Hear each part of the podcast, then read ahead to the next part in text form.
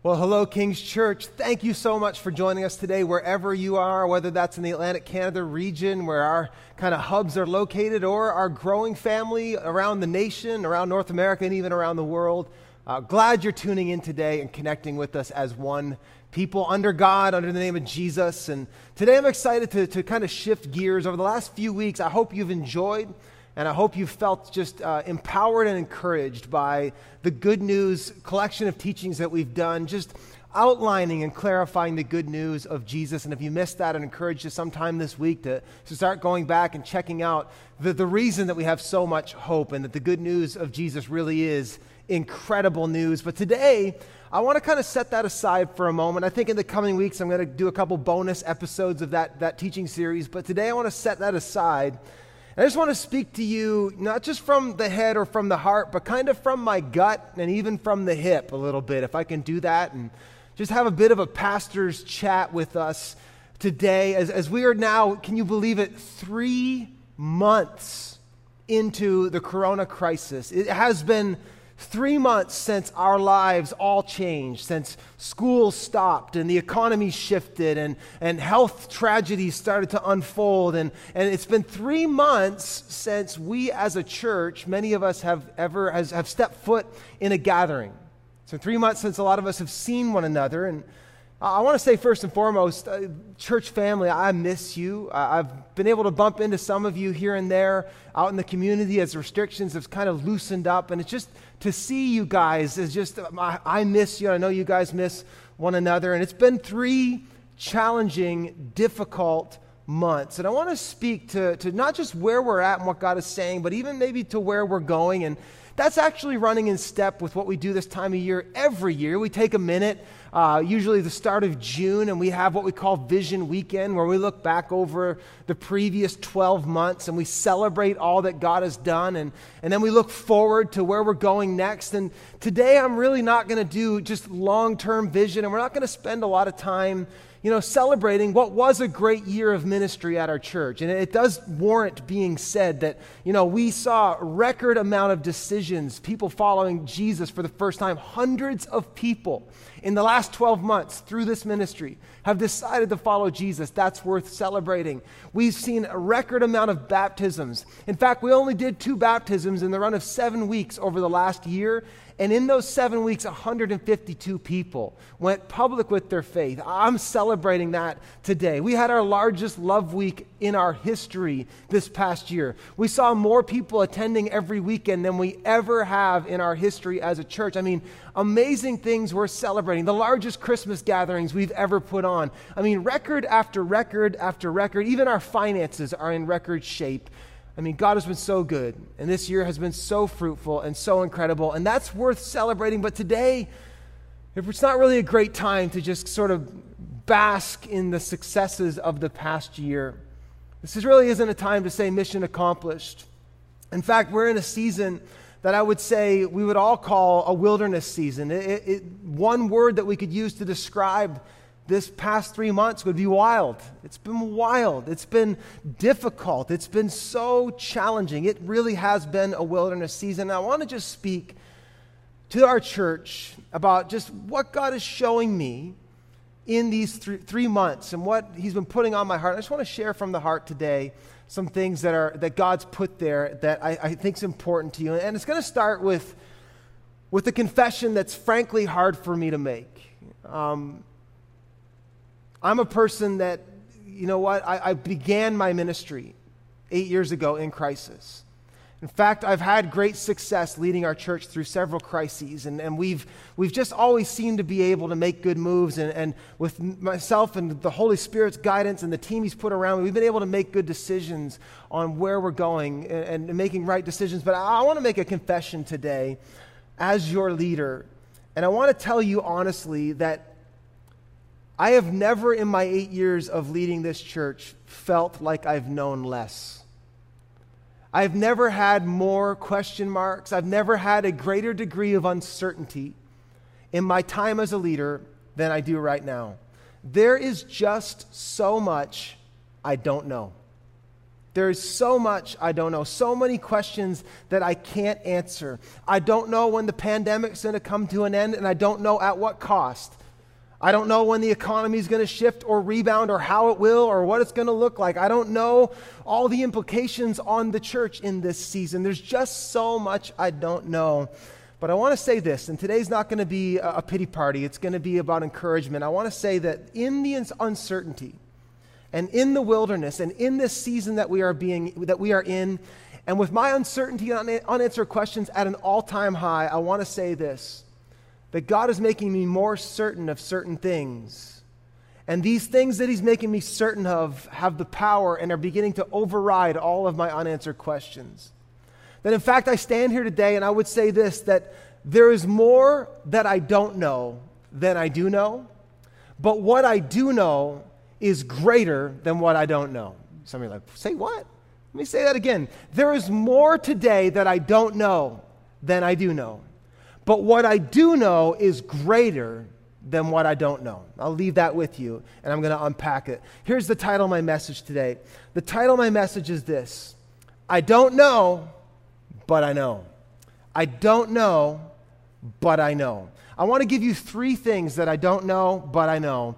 And this is going to speak to us as a church today. And here's the first thing. You can write these things down. This is stuff that the Lord's been just putting on my heart and my mind, and I've been sifting through these things over the past few months that I want to share with you today. And the first is this I don't know when this will all come to an end, this season, this wild wilderness season. I don't know when it's going to come to an end, but here's what I know, and it's greater than what I don't know.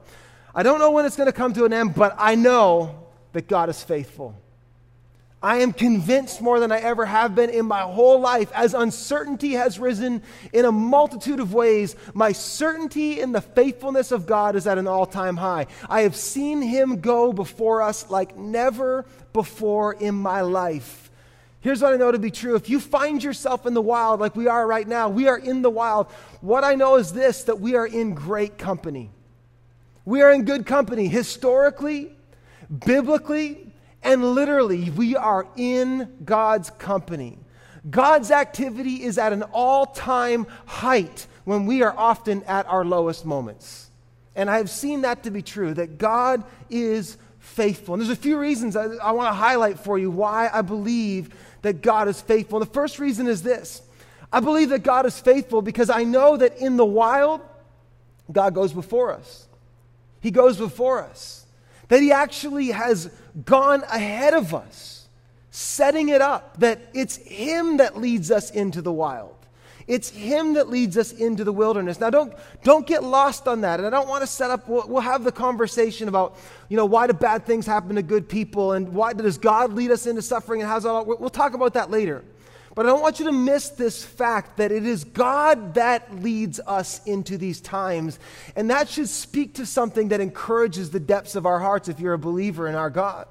That He, in fact, is setting the path. He is setting the way and setting us up day by day. He's clearing the way for us to go through the wilderness. That's what He does. He's a waymaker. He actually prepares the path for us to move through the, through the woods in the wilderness. The Bible tells us this. The Bible says, that God leads his people through these times. It tells us in Deuteronomy how God led Israel. It was the Lord. Look, remember how the Lord your God led you through these 40 years in the wilderness. That God led them through the wilderness. It wasn't, they didn't stumble into the wild. And I want to encourage you today if you're following Jesus, look, there are times in our lives, full disclosure, I've done it too. We make stupid decisions and we bring on destruction upon ourselves it was our own fault. Can I get an amen in the comments? You know what I'm saying? We've all been there. We've done dumb stuff, and we had to reap the consequences. Look, coronavirus is nothing that we did, it's nothing that we brought upon ourselves. You were going about your business, so was I, and then this happened to us. But here's the good news, and here's what the Bible tells us that it's actually God who goes before us in these seasons. He leads us into these times, that He doesn't abandon us, and we don't stumble into these circumstances that God Himself leads us. And look at this it's not just God's people, He demonstrated this with His own Son. Remember in Matthew chapter 3, Jesus is baptized by John the Baptist, and there's this great picture where the heavens open and the Holy Spirit, who we talked about last week, I hope you catch that message. Go back and watch it. The Holy Spirit descends upon Jesus like a dove, and then it says that the, that the voice of the Lord rung out and said, This is my Son in whom I'm well pleased. And then the very next verse says, Then Jesus not accidentally found himself, not stumbled into, not was led by his friends, was led by the Spirit into the wilderness to be tempted or tested by the devil. That when you follow God, He will lead you, He will go before you into these wilderness seasons. And that should encourage you.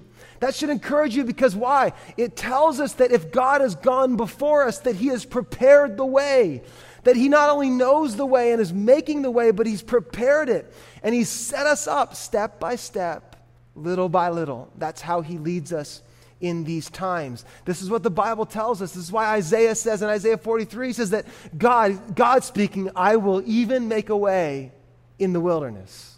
I will make a way where there is no way. I'll bring streams in the wasteland, he says. This is what David meant in Psalm 23 about God's leadership on his life. The good shepherd. The Lord is my shepherd, I shall not want. He makes me lie down in green pastures. He leads me beside still waters. He restores my soul.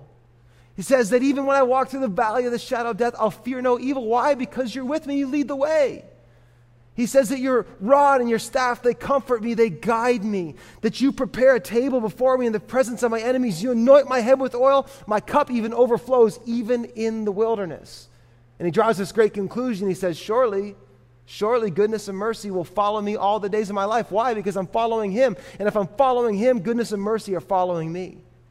See, I'm confident that God is faithful because God goes before us. And look, I would love to sit here and tell you the testimonies in my own life and in the life of King's Church about how He's gone before us in this season.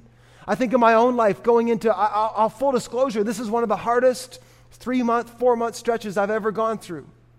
And I want to just look back, though, and I look at the months leading in wisdom and conversations I had with mentors that set me up for this. Breaks and relief that God gave me. A vacation I got to take with my wife out of nowhere, and we got to take our kids on a little, little getaway before the chaos hit. I look back on that and I'm like, God, thank you for your provision that you set me up to be able to go through this time. And I suspect if you go back and you look strategically and objectively at your window, you'll see lots of little, little ways that the Holy Spirit, that God has gone before you and set you up with, with step by step leadership through these times. He did it for our church. I think about the fact that we made staffing shifts to set us up for this, to be able to, to go through this season in strength, and we are. I think about the fact that last fall, so many of you gave in faith. One of the things that we said last fall when we did our Seeds Vision campaign was that we felt that God wanted us to take the digital platform seriously. Right? As all thousands of you right now are watching online, look, we wouldn't have been able to do this like we're doing it if last fall we didn't feel compelled to give and we didn't make significant investments in our ability to be able to capture and broadcast digital streaming. God goes before us, doesn't He? So many ways I could tell you, and I suspect you could too. I know, there's so much I don't know, but I know that God is faithful. Why I look back and I see all the ways that He's been faithful every step of the way, it gives me confidence knowing He will be tomorrow. He's not only faithful, but I believe this that God provides daily for us. It's not only that He's faithful to go before us, but even daily, He provides little pockets of grace, little treasures of provision that help us get through day by day. This is why He promised in Deuteronomy, He said, As your days are, so your strength will be. This is why he said to Paul, he said that my grace is sufficient for you. I will give you what you need. He said that, you know what, you're not going to be led into anything uncommon, and I'm not going to break you, but I'm going to give you sufficient grace to stand up under the weight of the pressure. And God has been doing that. And I'm confident that He'll do that. This is what He told the, the Israelites. This is what He did for the Israelites. You remember in the Old Testament, the Israelites wandered in the wilderness for 40 years. God, in Jesus' name, this will not be 40 years. But they wandered for 40 years in the wilderness. And God supplied them food in the desert. He actually gave them supernatural food called manna. Look, he said that he caused you to hunger and then he fed you with manna Manna actually translates in the Hebrew, what is it? It's this unknown substance. They described it as this little white, flaky substance that was kind of like heavenly bread. They called it angel food. And the Bible says that God supplied them with daily bread. And then Jesus later on in Matthew 4, when he's being tempted by the devil, and the devil was calling into question his identity, he said, If you are the Son of Man, turn these stones into bread. And Jesus, being the Son of Man, the true bread from heaven provided from God for all of us to feast from, what did he say? He said, I don't, I don't look, man does not live on bread alone, but on every word that comes from the mouth of God. The word of God has gotten us through, hasn't it? I've, I've talked to hundreds of you You've emailed me, you've texted me, I've talked to some of you on the phone, I've had direct messages, and then I've, I've bumped into some of you. I've had hundreds of you say, The Word of God is getting me through this season. Thank you for those sermons. Thank you, church, for broadcasting every week. This is getting me through. And some of you could testify to it right now that the word is the, it's the thing that I need. And I want, I want to encourage some of you who are feeling maybe temptation, like, eh, I don't want to have to watch another weekend, or I'll get to it when I get to it. Do not sleep on the fact that you need daily bread. Do not sleep on the fact that you need daily bread. Don't miss Sunday. Don't miss these sermons. They're getting us through. They're those daily provisions. And here's the good news God will provide the daily bread we need until we get through the wilderness. He just will. Until we get to the land of plenty, He provides the manna in the wilderness. I was reminded of this last Sunday. I was on a, I was on a, a prayer call before our services. Did you know that on Sunday mornings before our first stream, we have a group of people call through Zoom and agree together that God's going to speak to you through this platform? And I was on that call last week, and Pastor Dan let out. I was literally on the phone walking my dog, and Pastor Dan let out. He said, Look, I feel like we're supposed to pray for confidence in God's provision. What he didn't know that the moment that he started praying, I came around a corner and the sun was just kind of coming up. There was still dew on the ground. And I came around this corner, and there were thousands of little, like, I, I, I don't think they were spider webs. I think they were actually like cocoons or things that, like, uh, caterpillars had made. I don't know what they were, but there were thousands of white little, little webbings all over the ground on top of the dew. And the Bible says that actually manna didn't sit on the ground, it sat on the dew.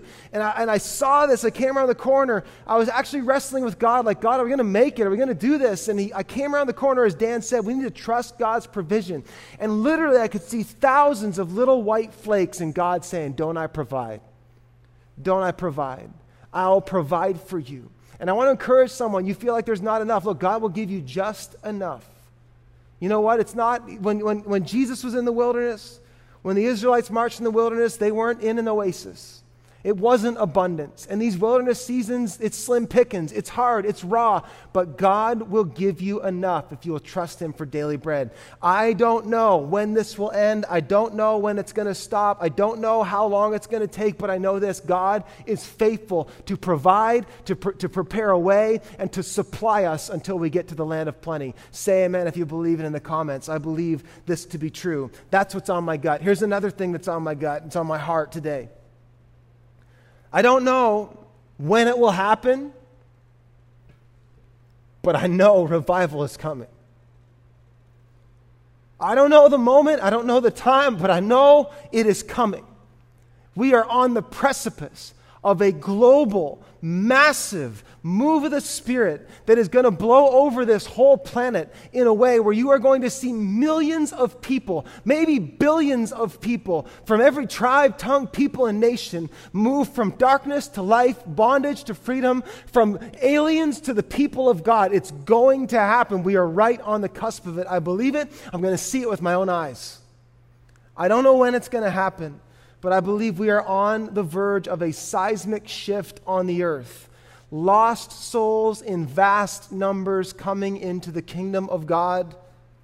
Could it be an end time harvest? I don't know, but I know this it's going to be history shaking and destiny altering.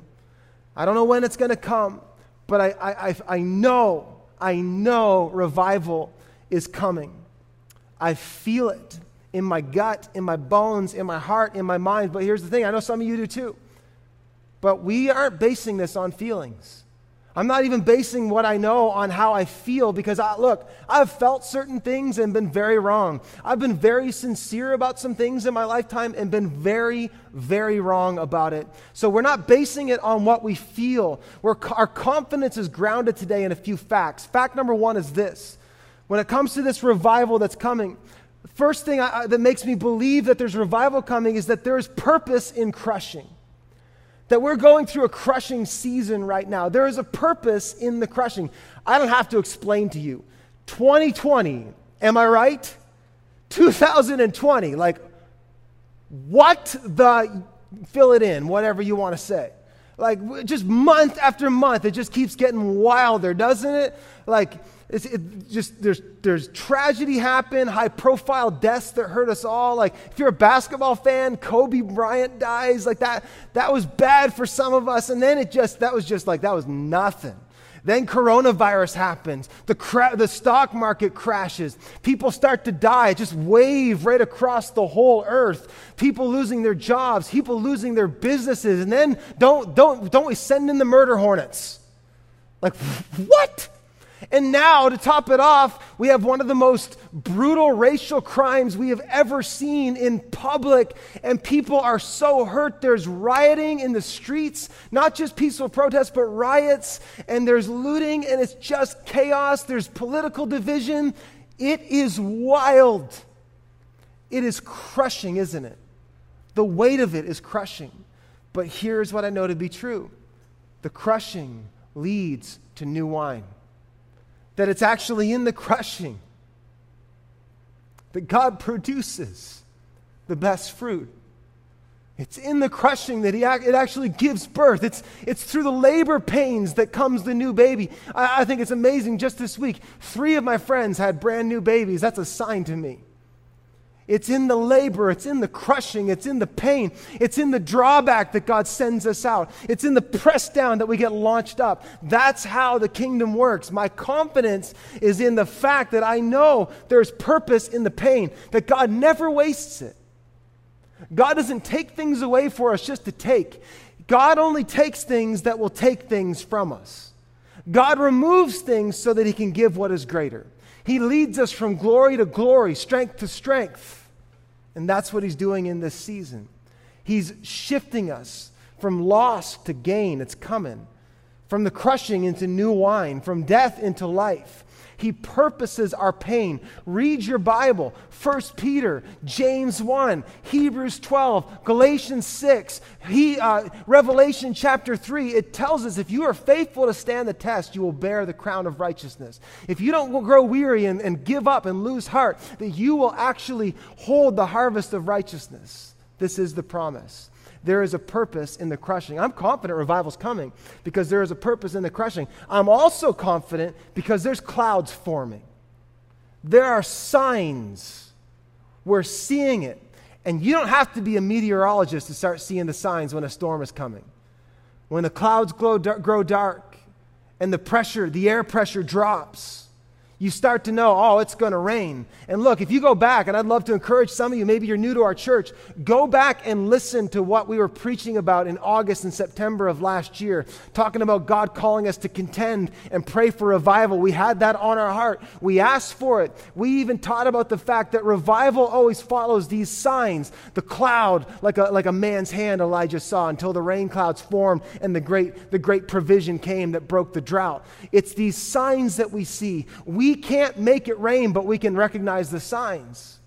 And there are incredible signs right now that we are on the verge of a great tide of God's kingdom coming in, that the rain of God's kingdom is going to start pouring itself out on the earth. There are black clouds that have formed, black clouds in our culture, black clouds in the economy, black clouds in people's health. There's, there's the clouds of despair and anxiety and suicide and depression and brokenness and addiction. And yet, through the clouds is coming the rain, I'm believing it. I've never been more convinced that it's about to rain. It's about to rain heaven's rain. It's about to rain, R A I N, heaven's rain, R E I G E N. I've never been more convinced that it's going to rain. I've never been more convinced that what the world needs right now is it needs the rain of heaven. It needs the rain of heaven. It needs heaven's rain that, so that peace can reign, so that power can reign, so that truth can reign, so that health can reign, so that life can reign, so that justice can reign. There are clouds forming. Do you see it? Like I don't, I don't just sense it. I, I, sense the drop in pressure, but I see the signs in culture. I know the patterns. Every great revival, every great awakening, every great move of the Spirit on the earth has always been preceded by these signs. Every single one of them. It's about to rain heaven's rain. It's about to rain heaven's rain. And the third reason I believe revival is coming, not just because I know there's a purpose in crushing and God won't waste it, and I can see the signs of it. I hope you can too. Open your eyes, lift them up. Don't just get focused on what's going on in front of you. Don't just get focusing on your bank account or your worries or your anxieties or your health. Look at the bigger picture. God is about to unleash the rain of heaven on this earth. But we're also claiming the promise of what God had already told us. I want you to recognize today that, that some of the things that are happening, although we didn't realize what this meant at the time, God gave us full forewarning. In, in January of 2020, we always start 2020 seeking God for a word. We always do 21 days of prayer and fasting as a church. And we did it again this year, and we sought the Lord for a fresh word. What are you saying to our church that you want us to perk up, listen up, and hold to, and agree with? And here, was the, here were the words that God gave us for 2020. He told us that there's going to be a year of revelation, that this year we are going to see some things that we've never seen. Not just about God, but even before our own eyes, that it's going to be a year of revelation. We also were told that it was going to be a year of refinement. Say what? Yes, that is happening, isn't it? it? It's a year of pressure. It's a year of heat. It's a year of difficulty, but it's leading to transformation and purification. Hang on to that. We also were told that it's going to be a year for persistence. Not a year of persist- persistence, but a year for persistence. And that God was calling us to press through and endure, realizing that breakthrough is on the other side of the one who can resist and persist. And God told us that it was going to be a year of overflow. That was promised about this year that if we are good stewards of what we're going through and good stewards of what He's placed in our hands, even if it's a trial, that abundance is coming. And we are told this year was going to be a year of overcoming, of triumph and in victory. We, here's what I said that I felt the Lord was saying that we were going to stand over some things that long stood over us. That the things that stood over us and pressed us down and plagued us, that we were going to stand over those things this year. So I, I don't know when this is going to end. I don't know when it's going to stop. I don't know when it's going to come, but I know this revival is coming because I see the signs, because God won't waste it, and I know this. I know what He said. I know what He said. He already told us. So we're just hanging on to that word he gave us, that bread, that life, that Rhema word. We're holding on for dear life because we know revival is coming. Don't give up. Don't grow weary. We got to endure. I don't know when, but I know revival's coming. Here's my last thought. And it has to do with what's next for us as the church. The thought is this I don't know if some churches are ready, but I know the church, the church of Jesus Christ, will endure.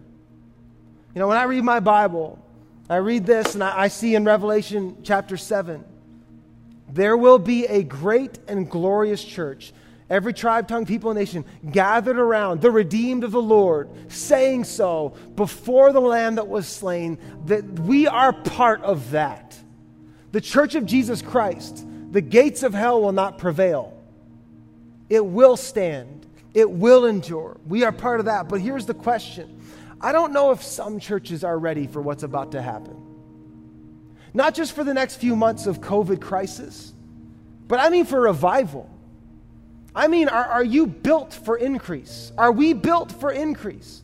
How many of you know, you know, with, with, with more, there's more. You know, Revival is going to come at a cost, it's going to come with a burden. That fruitfulness comes with a burden. And my question is are we built for revival? I've been asking a couple things, a couple I've had a couple thoughts in this season. And today I just really want to plant a seed that over the next few months we're going to water and I believe we're going to see it grow into something transformative for us. But I've been thinking about the, these facts that you know, new days require new ways, and, and new wine requires what? New wineskins. New battles are fought with new weapons. And here's the hard truth about this season we're in the hard truth about coronavirus is that the coronavirus, we have found out in all that we don't know, what we do know is this, and I know there are exceptions to the rules, don't at me, but by and large, here's the truth coronavirus is most risky for those who have underlying conditions. That, that people who have underlying conditions are high risk. If you have some, uh, if you have something in your body that, that causes your ability to fight it off, if your health isn't in the place where you are, your immunity is strong enough to fight this thing off, you are at higher risk than the person who is otherwise healthy. And I've been thinking about it. It's not just that people's bodies are at greater risk when you have underlying conditions, but businesses are at greater risk when there are underlying conditions. Look at the retail market. The retail market was struggling before, and now there's, this, is, this is a tough time. But I also believe that the body of Christ, those churches that have underlying conditions, are at high risk. And I have an unpopular opinion I want to share that there will be many churches and denominations and, and, and you know what? Good, God fearing people that their church will close their doors permanently. Not that church. The church is, church is always open, always will be. But there are churches and denominations that I believe will not recover from this. It might be sooner than later. This might just be the beginning of the end. But I know this to be true because not just because I understand maybe how the church works, but what happens in, in the wilderness, what happens in the wilderness is that, that God will allow what needs to die to stay there, to die in the wilderness. The wilderness is a place where things that are vulnerable, weak, they die. If you know the story of the people of Israel, there was a generation with pre existing conditions the Bible says they, they wandered for 40 years because there was a generation that had a sickness. They were grumblers, they were ungrateful, they lacked courage and faith. And so God let that whole generation die off until a new generation came in that were willing to embrace a new season and a new day with new wineskins and new leadership that they stepped into the promised land. This is what happens in the wilderness. And so the questions I've been asking are Are we built for revival? Are we built for what's next as a church? And, and if, if, if not, which I don't think we totally are. And so the question I want to, I've been asking myself is what steps do we need to take? What needs to be left in this season? What needs to die? What needs to stay in the wilderness? And how do we need to change and be transformed into the church that God dreams about? What do we need to do? What does a new wineskin look like for us as a church? What is optimal? And more importantly, what is biblical? How do we arrange ourselves for that? These are the questions I've been asking. Been asking myself the question, what's what's optimal to get through COVID? You know, how do we as a church become COVID proof? You know, we we've done really well so far. And I hope don't tune out. This is really important. We've done really well so far as a church. By God's grace, we've been able to adapt, or I'll use the popular word pivot, We've been able to pivot as a church to be able to do this online every week. We've been able to recover. In fact, by basically every metric, our church has grown. Praise God. We're going to continue to do what we've been doing as long as these restrictions are still upon us and we can't meet with hundreds of people in a room. We're going to continue to provide these services online like we are right now. We're going to start to do outdoor services coming in the summer. We're going to do these drive in services, try to do anything we can to connect as the body of Christ because it's critical, isn't it? We're going to do digital kids camp. We're going to have watch parties and encourage you to gather together in smaller groups, in cells, in smaller cellular groups. We're going to encourage discussion groups and community groups. We're going to be doing cool things with our youth. We're going to do Alpha Youth this summer. We're also going to be doing, the, the guys are going to be doing portable drive by graduations. So stay tuned for that. It's going to be amazing. We're doing whatever we can right now. But here's the deal it's not enough. It's not enough for eight months, it's not enough for 10 months, it's not enough for 12 months. It's not enough to be healthy through COVID.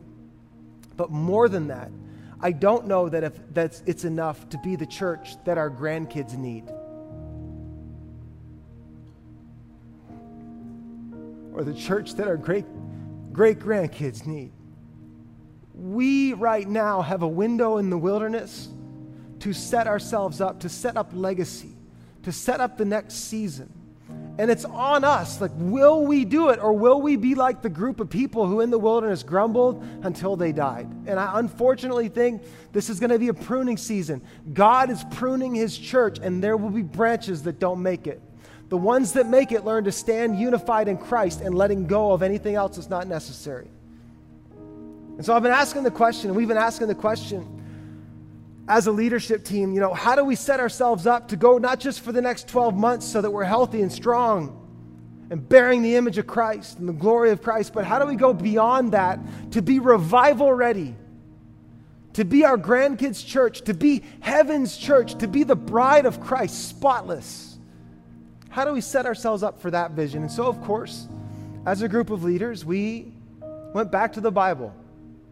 And you know what? The Bible doesn't give us specifics, but it gives us the things that we need to be able to run with, the, the values, the foundations. And so we look back, at the, back to the Bible, and I want to, we're going to be launching something we're calling the 246 Reformation. And this represents a seismic shift in the foundation of our, our, us as a church. This represents a foundational shift that we've taken right out of Acts chapter 2. I want to read Acts 2 to us. I'm going to be done in just a minute, but this is important. I want to read out of Acts chapter 2 for a minute and, and show you what we've been considering and how we are going to shift our ministry, not just to be COVID healthy, but revival ready. And here it is. Let's, let's read it. This is what happens right after the Holy Spirit fell. So if you're with us last week, you saw Pentecost happens. Holy Spirit falls upon the church. They spoke in other tongues as the Spirit enabled them. We talked about that. Then, right after that, the, they, they leave the upper room. Peter goes out into the street and he starts proclaiming the gospel to everyone who could hear. This is day one of the church. Now, watch this. It says, with many other words, Peter spoke long sermons, y'all. So if you feel like this is getting long, you know what? It's biblical.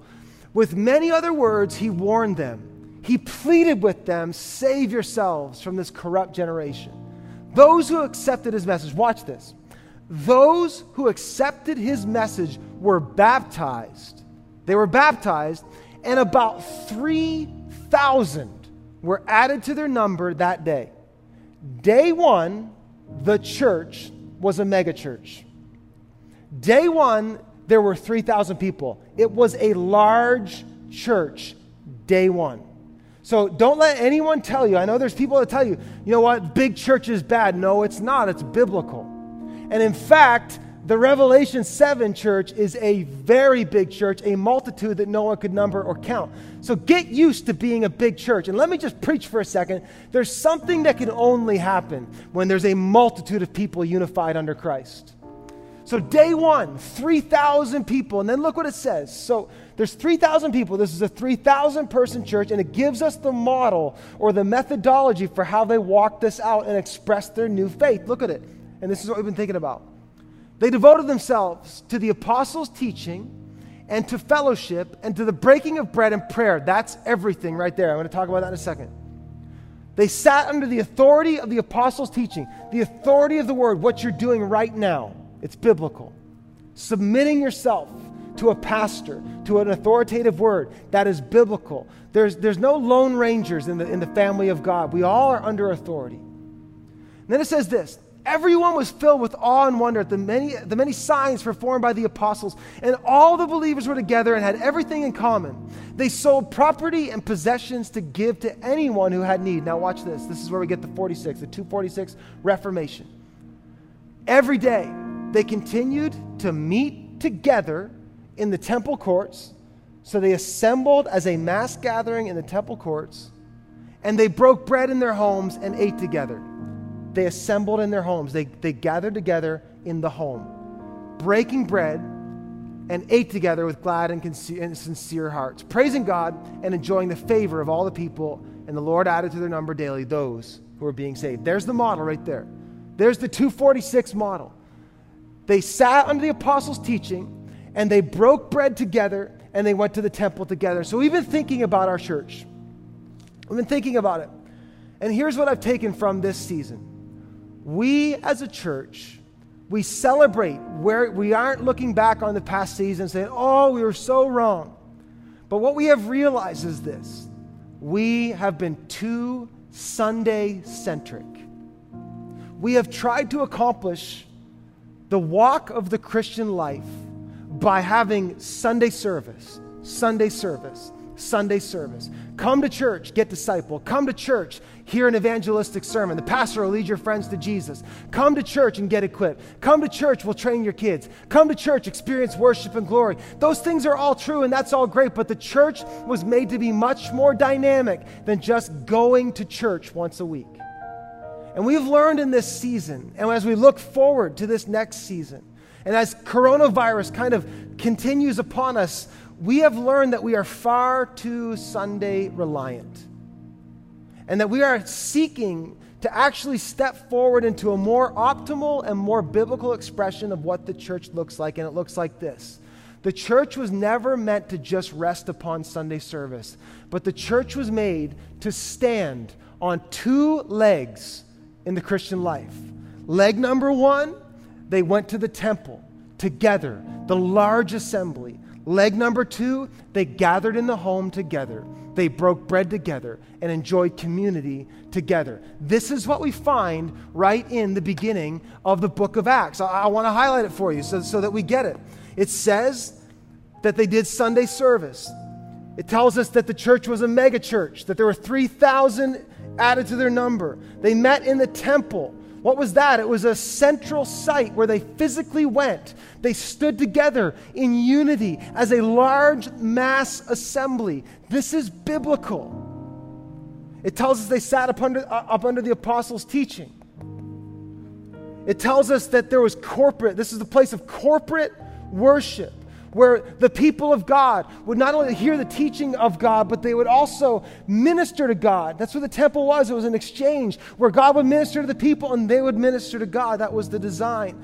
It's this clear this clear picture of Sunday service. It's biblical, and we're not letting that go. I can't wait for the day where we get to gather face to face, hundreds of us at once. I cannot wait. I'm missing it. I know you are too. There are some things that only happen when we gather together, aren't there? And that's not going away.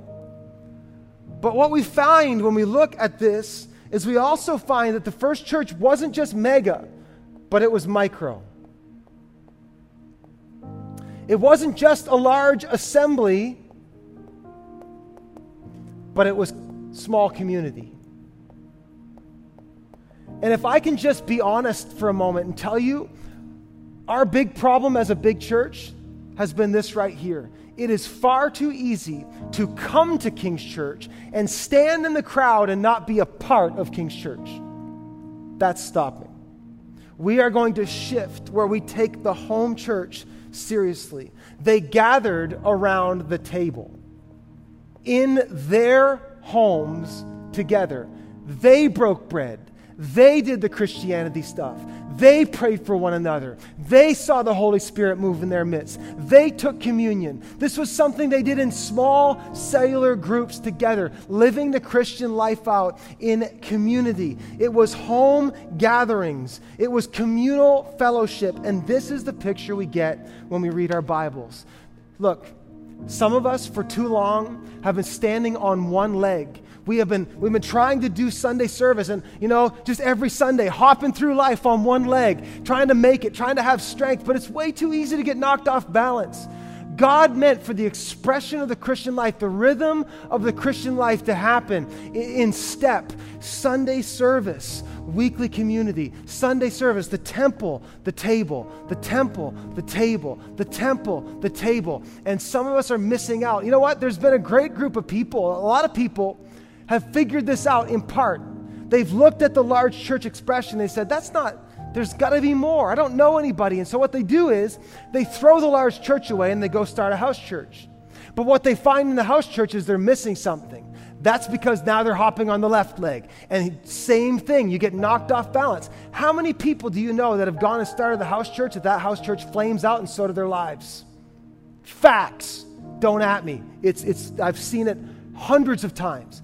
That's because Christians were meant to follow Jesus in community and as an assembly, at the temple and at the table.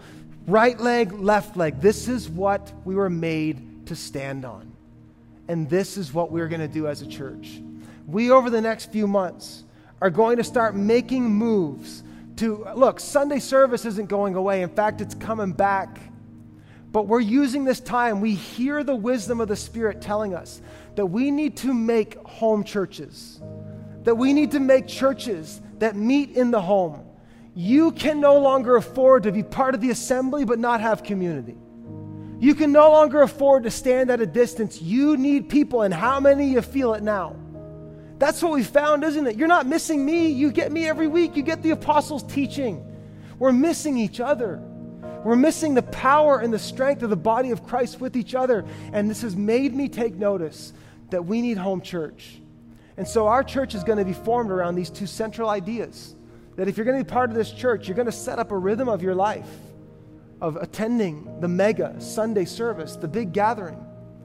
But you're going to have a group of people around you that know your name and they know what you're going through and they know you, the burdens you carry and they know the pain that you're in and they know how to pray for you and they know how to celebrate your daughter's graduation. They know the things about your life. That's the church. We were meant to share in fellowship. And so that's what we're doing as a church, and this is what I'm excited about. God has shifted us. There has been a shift, and it's happening. And it's going to unfold over the next several months, and we're going to, we're going to see it happen. But we are shifting to two legs. The home church and Sunday service is going to be the basis that everything else is built on. Are we still going to have CR? Yes, of course. Are we still going to have prayer ministry? Yes, of course. But this is the rhythm. This is the basis. This is the, this is the groundwork that we're going to set things up on into the future. And I believe that is the church Jesus set up, and I believe that it is not only COVID proof, but it is revival ready. We can no longer rely on going to church on Sunday. This is the day, this is the time that we step up and stand up and be the church every day. This is what we're doing. I'm confident of this. I'm going to pray for us. I'm confident of this. The church that in Christ stands together stands forever. These will be the churches that survive COVID and thrive in revival. And I want to be part of that number. Let's pray. Father, we thank you in all circumstances. We thank you for this season. God, I thank you for the encouragement you've given us today and the direction you've given us today. And I pray for every person under the sound of my voice, first and foremost, I pray right now that even though we don't know when it's going to end, we know that you're going to be faithful in this season. Lord, I pray right now for a deposit of faithfulness in the heart of everyone hearing my voice right now. Would they know that you'll never leave us or forsake us? Would they know that you'll make a way where there is no way? You'll lead us by still waters, that surely goodness and mercy will follow us all the days of our life, even in this season and into the next. God, I pray for encouragement right now. Lord, I pray for optimism, excitement, and anticipation. Lord, that you would establish it in our hearts and our minds. Lord, if the coronavirus has robbed any of our expectancy, Lord, return it right now. Where we look and say, I don't know when it's going to happen, but revival is coming. I see the clouds. I know there's crushing happening. There's wine pouring out. Wine is being made. Will we see it? Lord, I pray for encouragement right now for everyone listening. And God, I pray right now you give us the courage to step forward, to leave the wilderness behind, to step out of old wineskins into new wineskins. Jesus, thank you for wisdom. Thank you that your church will endure. And Lord, thank you for how you're leading us to be a part of that number. God, I pray for us in these coming days and weeks. Lord, we pray an end to the coronavirus. We pray a beginning to revival. But Lord, we just want to confess our trust in you in the meantime. We love you. We thank you for what you've done. We thank you for what you're doing. We receive it, Lord. We receive your correction. We receive your transformation. We receive the alterations that need to happen in us. And we trust that it's unto more life, in Jesus' name. And everybody said, Amen. Thanks, church. Love you.